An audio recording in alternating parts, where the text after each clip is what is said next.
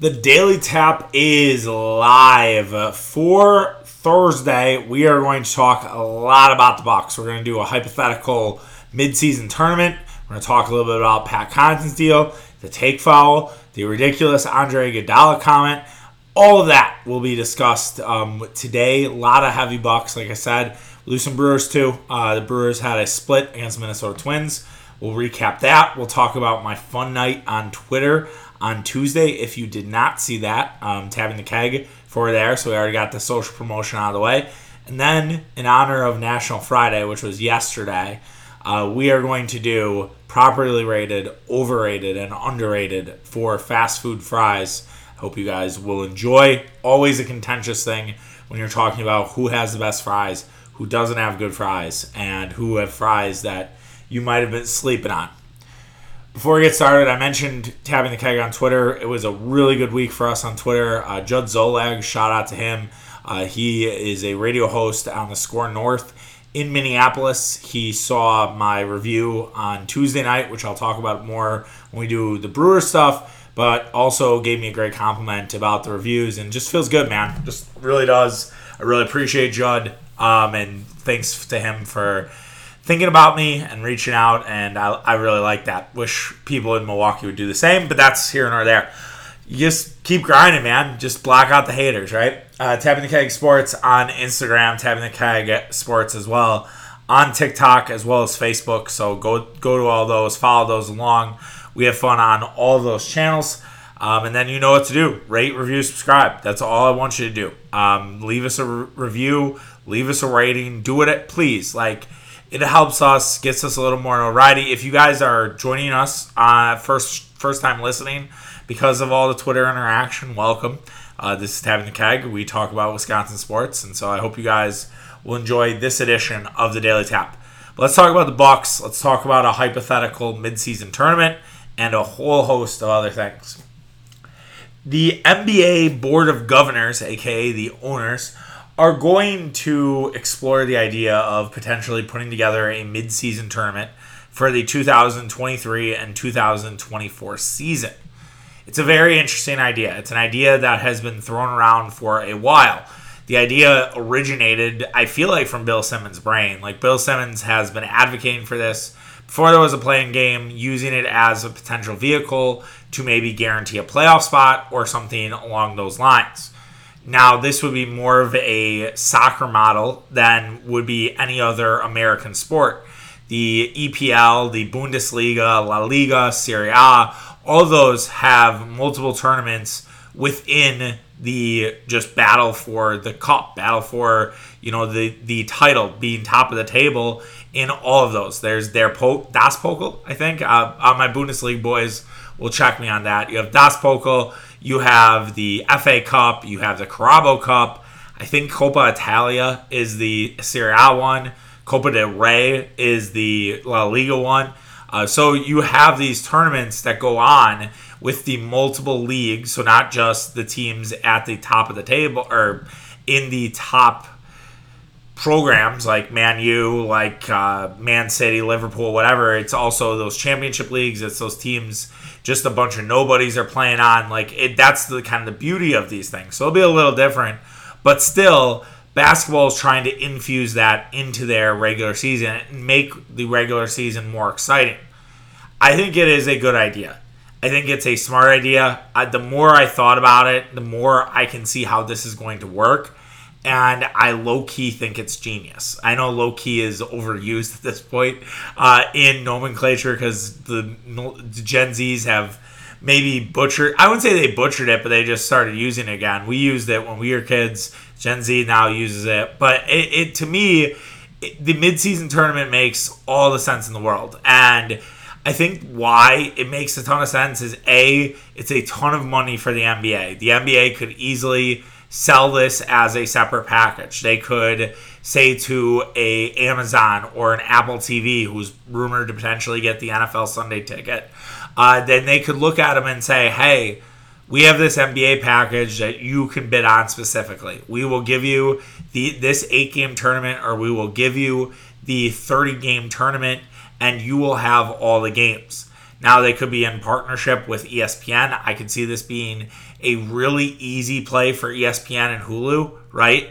Putting some of the games on Hulu, saying you can stream all the games on Hulu, and then having a couple specific games on ESPN in general. So I think that's probably the route that we're going to go. Um, that's how I see it. Um, I think that there's another element of this that I don't think a lot of people are talking about. Actually, two elements. But one of them is the fact that the NBA could reset their schedule after this. Because one of the things I was wondering about was I was like, all right, so if you play this and say the Milwaukee Bucks play it out, and we'll talk about how how it'll look, you're roughly looking at nine games. Okay, so if the Bucks are playing nine games, but the Boston Celtics play six games, right? How does that work? Well, the NBA can eat, say, all right, we're going to play this midseason tournament, and then a new schedule will come out after the midseason tournament. After the midseason tournament is, we'll have the All Star break. The All Star break will maybe be impacted because, like, let's say it's Milwaukee and Denver in the final, right? Maybe Giannis skips out on it, Jokic skips out on it because they've played a lot more basketball than other people that is probably a consequence that they're going to have to face. And if they're okay with that, cool, right? But say, all right, we get a week off and then we start the season again. You know who your opponents are going to be. The NBA then can do subtle flex in terms of their schedule. So if, let's say, they have a ton of Chicago Bulls games and the Bulls take a step back, they can flip those out and say the New Orleans Pelicans are emerging or say Sacramento has finally figured it out and kind of a Baltimore Orioles esque of basketball, they're able to flex all these teams and say, all right, we're going to put them on ESPN more. We're going to give this team more ABC games. Like, let's say New York's revived. We're going to give the Knicks a couple of ABC Saturday night games. They, we're going to give them a Sunday afternoon game. Like, it's a perfect way for the NBA to basically shake up their schedule and not really affect the players and be able to do this flex stuff so that their media partners don't necessarily have to be chasing their tails around. The NBA, I feel like, has done a better job with their flexes. I think that they're cognizant and realize that some games don't need to be on TV and there are better games worth watching. I think we still have a ways to go with that in terms of the ideology there. I think TBS also, this is more baseball, but TBS does a good job of this as well. And I think ESPN started to do this too, where they don't assign Sunday night games until you know they need to. Basically, they they wait a month and they're like, all right, now we're going to choose these games. Now some are no brainers like White uh, Red Sox Yankees. I think ESPN already has that locked in for this Sunday eight fourteen. So when the Red Sox Yankees play again, we're gonna see a lot of Red Sox Yankees in the next couple weeks. We're actually seeing this weekend. Unfortunately, I actually enjoy Red Sox Yankees games, but so unfortunately, we do not get to watch them because our Brewers will be playing the Giants at the same time. So we'll get that on the Fox broadcast and set. But back to basketball, they're going to have all sorts of scheduling opportunities. So what might this tournament look like? Well, originally I wondered, well, why couldn't you play a single elimination tournament? The answer is really simple. It never works with 30 teams. You can't make it work with 30 teams. There's nothing you can do to make it work for 30 teams. Now, if the league does in fact add two teams, which has been rumored, Silver's denied it, and you add Seattle and let's say Las Vegas, then all of a sudden you have a 32 team tournament. And you could basically do a February Madness or January Madness, and it's a single elimination tournament. But again, I think that Silver wants the soccer model because the soccer model would bring in more revenue. For those who are on, and the model, while we mentioned the club games, it would really be like the Champions League. And for those who are unfamiliar with the Champions League, they play those games on Tuesday and Wednesday during the week. So the champ and they have specific weeks for them, and those are champion Champions League games. And then the following weekend is when you play your club when you play your club opponents. When Liverpool will play Manchester United, okay? But on Tuesday, Liverpool could have been playing PSG in a round robin because that's their group and they're like group A. So that's kind of how I see the NBA going with this. I think it will be a little more condensed. It won't be necessarily spaced out like you see in soccer. Yet, I still think there will be similar things to it where there will be games, let's say Tuesday and Thursday night, right? Or maybe it's Wednesday, Thursday. So ESPN and TNT recoup this. And there will be a few games, and they'll, and they'll basically do it once a month or probably twice a month to get you to where you need to be November, December.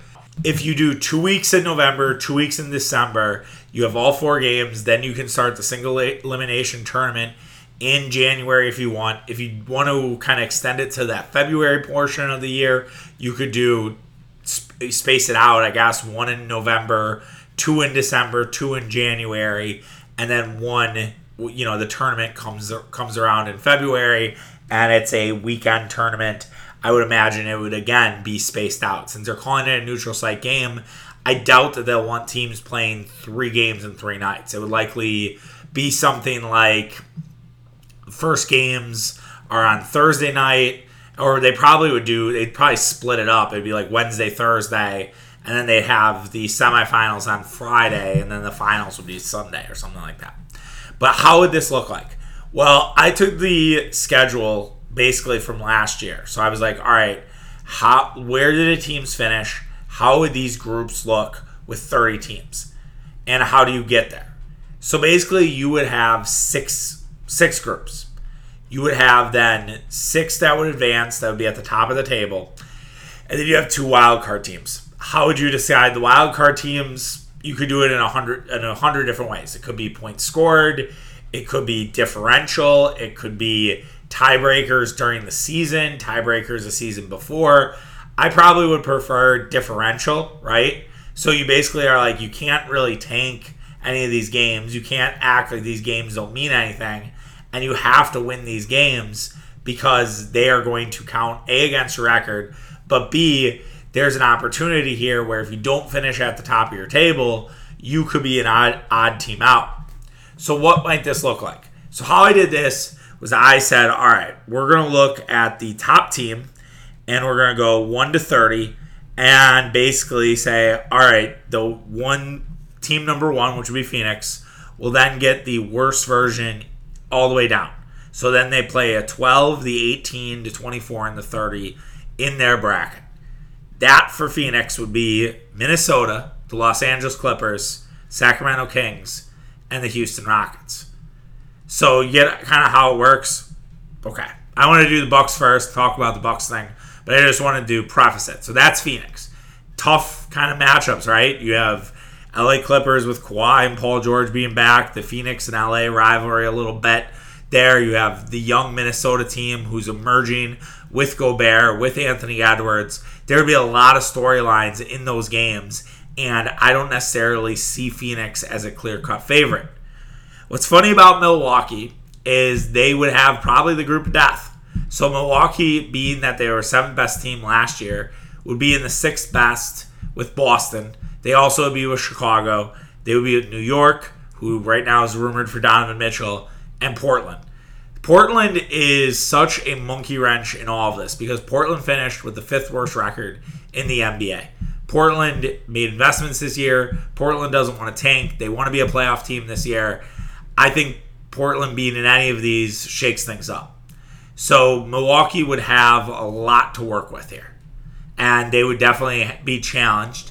And the Boston Chicago storylines would be fun. You get another Milwaukee Boston game. So even if these teams play four times during the regular season, you're going to get a fifth game. And whether that's at Boston, whether that's in Milwaukee, I think that's like coin flip stuff that the NBA would figure out. But and also too, get another Bulls Bucks game, which is a budding rivalry, get a potential of another Giannis visit to the Madison Square Garden. There's a lot of things to like about that region, but it wouldn't be an easy one for the Bucks. Other regions would include the Group B, which would be Memphis, Denver, Charlotte, the Lakers, and Orlando. Poor Orlando, right? I mean that that's a loaded group too. You could argue that's a little bit group of death as well, just given Denver expect to be better. Um, Lakers, I think you expect to be better. Charlotte, who knows, right? I think Charlotte's a little bit unpredictable, but yes, a fight for that top spot between Memphis, the Lakers, and Denver. Number three, Group Group C, complete cakewalk for Miami. They get Toronto, but then they have Atlanta. That's not, I guess, that much of a cakewalk. The tail end of it is cakewalk. So it's Miami, Toronto, Atlanta, uh, San Antonio, Detroit. San Antonio obviously is going to be very bad. Detroit, I think, a year, maybe year two away from being really special. Group D, or the fourth group, you have Golden State, Utah, Cleveland, Washington, Oklahoma City. Actually, that is the cakewalk. That to me, there is no there's no reason to think that you couldn't get two teams out of that because Utah obviously is going to be tanking. They're trying to trade Mitchell. Washington, who knows? Oklahoma City, again, another team I think is a year away, but we mentioned the Orioles earlier. I love that story, by the way. So that's probably why it's top of mind. And I made a decent amount of money on the Orioles last like two weeks, including tonight. Uh, I personally see like that could be Orioles esque, and Oklahoma City is a little bit better, but maybe that's more of an end of the year thing. So you get them early. Group E would be Dallas, Philadelphia, Brooklyn, New Orleans, Indiana. So pretty tough group you do not know what you're what you are with Brooklyn right now. If Brooklyn has KD, that group alone would have Luka, Embiid, Kevin Durant, Zion. Pretty fucking good. Those would be all top tier games to keep an eye on. So I'm sure you're asking me, Charlie, did you predict what might happen in these?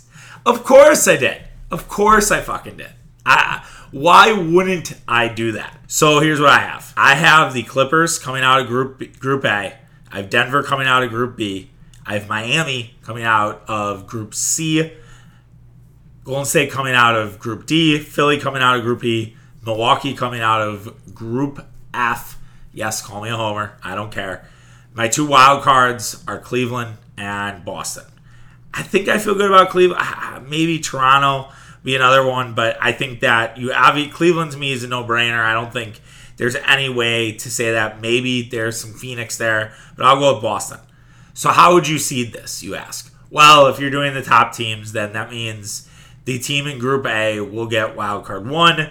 The team in Group B will get wild card number two, or the one who had the highest point differential. So we're going to say it's Cleveland just because that is such an easy group. So we'd have the Clippers versus Boston in the eight game, the one eight matchup, if you will, and then you'd have Denver, Cleveland, Miami, Milwaukee, and Golden State, Philadelphia. So that would be your four games. Pretty fucking good. Really, really think that would be a lot of fun. So who would win that, you ask? I go with Boston and Golden State. So you get a Boston Golden State rivalry. I don't know, man. I, I don't know yet if we're there with the, the Clippers. A lot of hype on the Clippers this year. I kind of need to see it. I I'm gassing them up a little bit. I'm not going to gas them up that much. And then, of course, I'm picking the Bucks um, because it's you know what the Miami demons are over. We've we've cured those demons. Those demons are dead. Yes, this would be similar to the bubble because it's a neutral site game, but I'd expect Milwaukee to have a little more focus. I also think the Giannis fan base is going to grow tremendously in the next year or two, and that's another podcast topic for another time. And I will take Denver over Cleveland. Should, would be an awesome, you know, Jokic Evan Mobley matchup, but I'll take Denver. And then I will take Boston to beat Golden State. Uh, get gets their revenge. It'll be this big deal. It'll be a year or two later. And then I have Denver beating Milwaukee because we don't have an answer for Nikola Jokic almost ever. So I will give it to Denver and then it's Boston, Denver, and I'll go Boston. Man, I, I don't want to go Boston. Fuck that. I'll go with Denver. I can't go Boston. Just can't. Just can't do it. But yes, so you see how that could work. Now it could be a little bit different, but that to me is how I think the construct is. So it, I think it's really exciting. The more I kind of did this exercise yesterday on my quote unquote day off, um, I the more I got excited about it, the more I was like, all right, I'm fired up for this. I think this is gonna be awesome, and I think this these will be great games. So I look forward to it. I think the league has has plans in place, and I think this is gonna work. And we'll probably revisit this podcast in two years. I said I had other Buck stuff, so I will talk about the other Buck stuff going on. The take foul is now banned in the NBA. Thank God basically what will happen when any team commits a take foul uh, without like under two minutes. So under two minutes, you still commit a take foul. But if you commit a take foul without that time frame, it is an automatic one shot for the team and the ball back. And that means that the team doesn't have to use the guy who the take foul is committed against. So if Giannis gets a take foul from Bogdan Bogdanovic or any other Hawk player, as the Hawks were the king of the take foul, if you remember in the Eastern Conference Finals in 2021, the the Bucks won't have to use Giannis. The Bucks will not have to use Giannis. They could use Khris Middleton if he's in the game. Um, that is great. That is huge for the Bucks. I think that really benefits the Bucks. It adds extra possessions. I think it makes it really difficult on teams to say, are you going to take a take foul to basically prevent the Bucks from going in transition? I will be curious how this is enforced. Is this something that could be too fast for referees? Maybe. I know there are some people are like, well, what's the difference now between a take foul and a clear path foul? I feel like the clear path foul is pretty obvious. I don't think when you see take fouls, they're usually not in the sense of clear path. And if there are, there if they are, that was a nice squeak. They're called clear path fouls. So I love this. I think this is really going to benefit the Bucks and good, good stuff just from a viewability standpoint as well. Like this makes the NBA so much more watchable than it did last year. Pat Connaughton signed a long-term deal with the Bucks. I think this was expected when he opted in. Pat Connaughton now will make about four years, thirty-six million dollars. Uh, the extension will be three for thirty. Pretty friendly deal. I think it's a deal that works for Pat Connaughton. He is an integral part of what the Bucks are doing. The Bucks are clearly showing that they have a four-year window. And that's something I think Mitch and I can talk about on another show about what do what are your expectations in this window. You know, if you take out injuries, you take out something else, like what does that expectation look like with understanding you have all of these guys potentially coming back and you, you know that you're going to have these guys for the next three or four years. So what does that look like?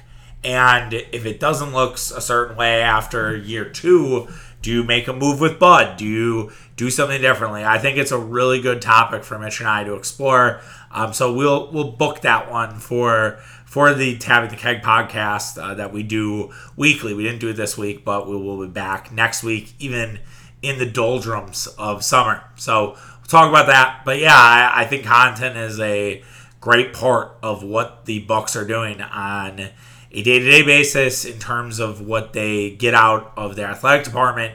I think this was all in all just a hell of a move by them. I didn't mention it at the open, but Khris Middleton had to get surgery on his wrist. I had to replay, repair some torn ligaments. Now, I have no idea if this happened during the meniscus tear, and Middleton was like, you know what? I'm just to get my knee worked on. We'll work on the wrist.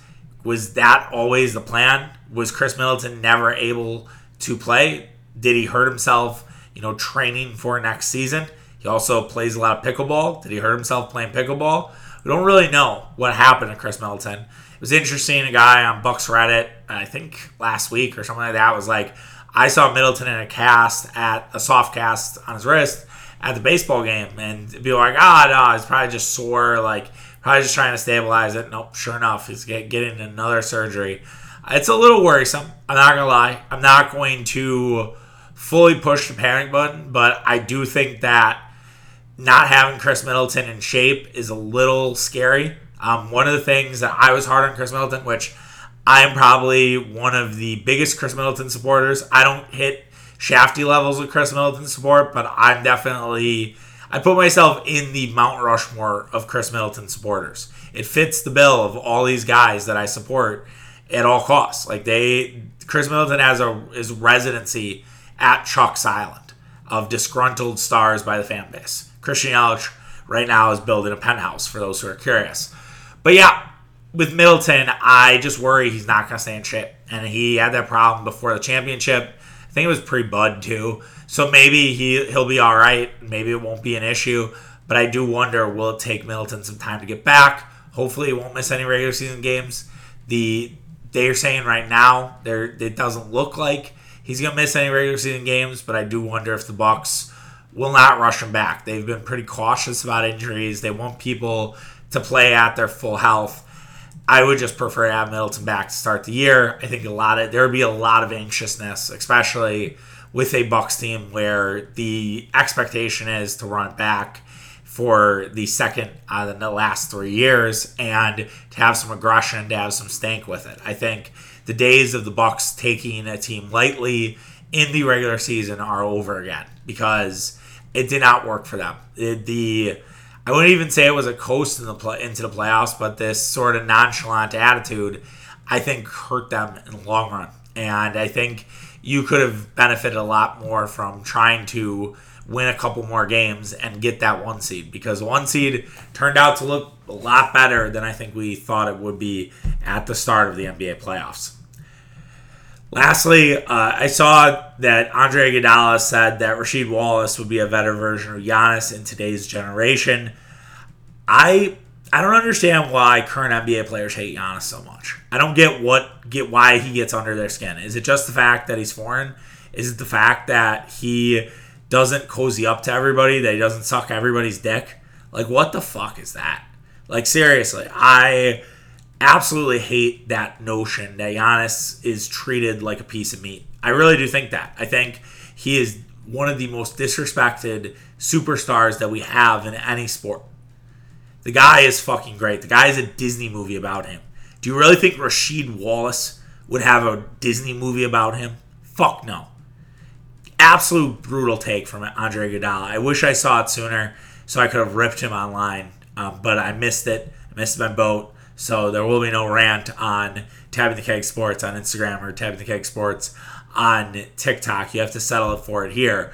But absolutely ignorant statement from Andre Iguodala, and I hope he gets dunked on by Giannis this offseason or this regular season. Missed the post there. That's okay. All right, well, let's move on to the Milwaukee Brewers. Hope I covered everything for the Bucks. If I missed something, I can always go back to it tomorrow. We'll be doing a show tomorrow, by the way before we wrap up the week. Milwaukee Brewers had an interesting week. So obviously they had their struggles. We talked about how they're they look more like a contender than a pretender.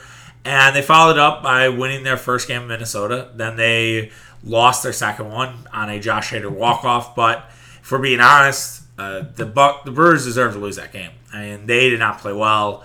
They uh, Minnesota had 13 guys on base, left on base. Like Minnesota looked for that big hit all day, and they didn't get it until the ninth with Jose Miranda, who made me remind myself of Angel Miranda, who pitched for the Brewers back in the 90s. Just a fucking terrible pitcher. One of the worst. Brewers had a lot of bad pitchers. Remember Mike Fetters? No one, uh, you know, no one embodied Milwaukee before Dan Vogelbach got here like Mike Fetters. What a fat piece of shit that guy was. Okay, sorry. That another sidetrack there. So with Minnesota, the series itself, I, I, mean, I will take a split. Twins are a division leading team in baseball. It's on the road. I, I know that if you're doing the math here and you're like, well, it was four and six for ten games, you are still four and six for ten games. If you go through twelve games now, you're five and seven. It's not ideal, but again, the St. Louis Cardinals aren't playing that well either, so all things are good. The Cardinals just blew a six run lead with two outs in the seventh inning to the Los Angeles Dodgers. I think that says everything you need to know about the Cardinals kind of being a 500 baseball team. That's what 500 baseball teams do. And I think if I was a Cardinals fan tonight, I would be on absolute fire. Some things to note about the Brewers and Twins series. Uh, Andrew McCutchen and Willy Adames go yard. That's huge. Like Brewers need that power stroke to get going. They are a home run hitting team. Uh, they haven't really seen it the last couple of games. Um, so the fact they were able to not only have a couple home runs but also manufacture runs, it wasn't the only thing they did. Two two-run homers is nice. That's four runs, but they also got a run from Jace Peterson. They got a run from Jonathan Davis. Those are all solid things and a really nice, you know, quality start for Jason Alexander. Not quality, but four four innings. Didn't do had one bad mistake to Jorge Polanco and gave up another run in the fourth, but it was all uneven because of the rain delay. But I thought all in all, Alexander did all right. I shouldn't say it was good, but it was, it was solid stuff. Josh Hader continues to be a problem. He looked good on Tuesday night. He struck out the side, and then the next night gives up two hits and then a home run, and it's wham bam, thank you, bam. Josh Hader has to figure out whatever's going on right now. I don't know if it's the new kid. I don't know if it's the there's some guilt that he's not with the child. If there is a fear of getting COVID right now, I doubt that. But like, I don't know what's happening with Hader. And I know he has bad months, and I know that it's well documented that he has one bad month a year, but he needs to work on it. And I don't know if it's just the time off and he gets fresh and he's like, all right, I feel great. But I do think the Brewers need to figure out a way to balance him and say, all right, Josh, as much as you want to go out there every night, right now you look like a guy who will give you 30 pitches. That'll be about it. And if you pitch more than 30, we're sitting you for a night. If you pitch more than 20, we're going to think about it, but we'll probably be out there. Now, this takes some buy in from Brewers fans to be like, all right, we're okay with this. I worry a little bit about Brad Boxberger as a seventh inning guy, as Brad Boxberger continues to kind of struggle. Like, I asked the question on Twitter. I was like, are we sure like Brad Boxberger's good? Because I I just don't know. Like I, I just haven't been that impressed with him. I don't feel safe when I Brad Boxberger's on the mound. Um, he actually has had a brutal last 15 days. Uh, he has a 4.26 ERA uh, with a two and one record. So he's actually had three uh, decisions, but six innings of work, seven hits allowed, three runs, four walks. That's that is not not good. Not exactly what you want. He was really good in June though, and again another guy having a rough July. So are we taxing the bullpen? Is that the problem? If we are, then how do you fix that? What do you need to do? Do you need to extend these guys? Do you need to hope that the Burns and Woodruffs of the world can go seven innings and not just six? There, and I think you need more from the offense. I think the offense needs to be accountable, and you need the offense to give these guys nights off. So have seven or eight runs so you can see more of the Jandel Gustaves and the Hoby Milners out there of the world versus your Brad Boxberger or Devin Williams or Josh Hader. So yeah, so it'll be interesting to see what happens with the Brewers bullpen this weekend. I advocated for if Hader wanted to take the weekend off, I wouldn't hate him. Like if Hader's like I have like a finger thing that's bothering me, fine, whatever. I wouldn't say put him on the IL, but basically say, all right, take that time and we'll figure we'll work around your roster spot. But who knows? I'm sure she'll be there. Hader is a consummate professional. Other things of note, uh, I can't believe the Brewers didn't really do much against this Twins bullpen. It's been bad. It's been bad for a lot of teams, but it's apparently not bad for the Milwaukee Brewers. That's crazy to me. Keston Hiura gets sent down. Another thing that's crazy to me, Hiura's been hitting the ball really well. It's pretty clear that Craig Counsell or David Stearns or both really don't like Keston Hiura. And I, I don't mean that in like a, well, he just doesn't like him, like I'm a fucking teenage girl on, on Stranger Things or something. But it's like, seriously, I don't I don't think anyone likes Keston Hiura on this team, unfortunately, and when it comes to the front office and the clubhouse. And I really think Hiura is going to get traded before this deadline. And he'll get traded to some team, and some team will give him regular at bats, and he will absolutely flourish. And it will make me want to drink cyanide. No lie, like I just that's gonna hurt. It's gonna hurt really bad, and I know it's coming, and it's gonna piss me right off. Hunter Renfroe also back. I get, and that's part of the reason why Hiura went down. At the same time, I feel like Hiura is more productive in terms of the offense than Pedro Severino. I realize he had a big double today, but it's like we're keeping three fucking catchers. Does anyone know why? Is anyone given a good reason why? I'd love I'd love to know that. So we'll see, we'll see what happens there. But yeah, not good vibes in terms of the Hiura stuff. All right, let's wrap up the show with properly rated, overrated, underrated in honor of National Fry Day, which was yesterday. Playing a little catch up. We're going to talk about fries, fast food fries that are overrated, that are underrated, and that are properly rated. We are only going to do one. Some will get mentioned, but there are kings of these spots. Properly rated is our McDonald's fries. I think McDonald's fries are the go to. I know that that is basic. I know that is what everyone would say but there is not a lot of things that are better than getting a fresh McDonald's fry right out of the fryer. It's great, it's perfect, they taste good, they go so well, whether you're having their burgers, whether you're having your, their chicken, it, it's perfect. They do a great job. I don't know how you look at them and don't think that they are the top dog when it comes to fries. Other mention Arby's curly fries, I think, have to be up there. You have to consider how good Arby's curly fries are. I think Wendy's fries are also in that properly rated mix. Uh, they deserve a mention. But again, I think nothing compares to your McDonald's fries. As for overrated, another easy one. It's Culver's. Culver's fries are fucking trash. I said this online today, uh, and I took some heat for it. And it's like, but seriously, I think Culver's fries are complete garbage. They are not good fries. They are thick. They are too doughy. There's just a lot going on with the fry.